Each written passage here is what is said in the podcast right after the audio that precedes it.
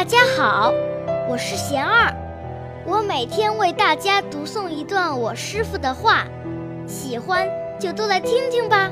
我师傅说，人的生命不是用一年一年、一天一天、一秒一秒来计算的，而是用一念一念来计算的。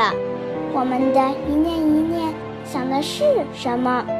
加起来才是我们的生命，没有一念念，则一天天就无法计算起。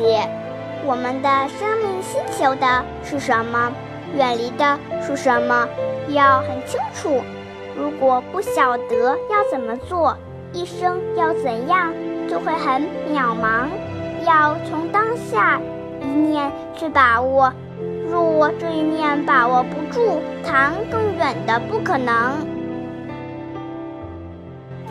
大家有什么问题想问我师傅的，请给贤儿留言，贤儿会挑选留言中的问题，代为向师傅请教，然后在今后的节目中回答哦。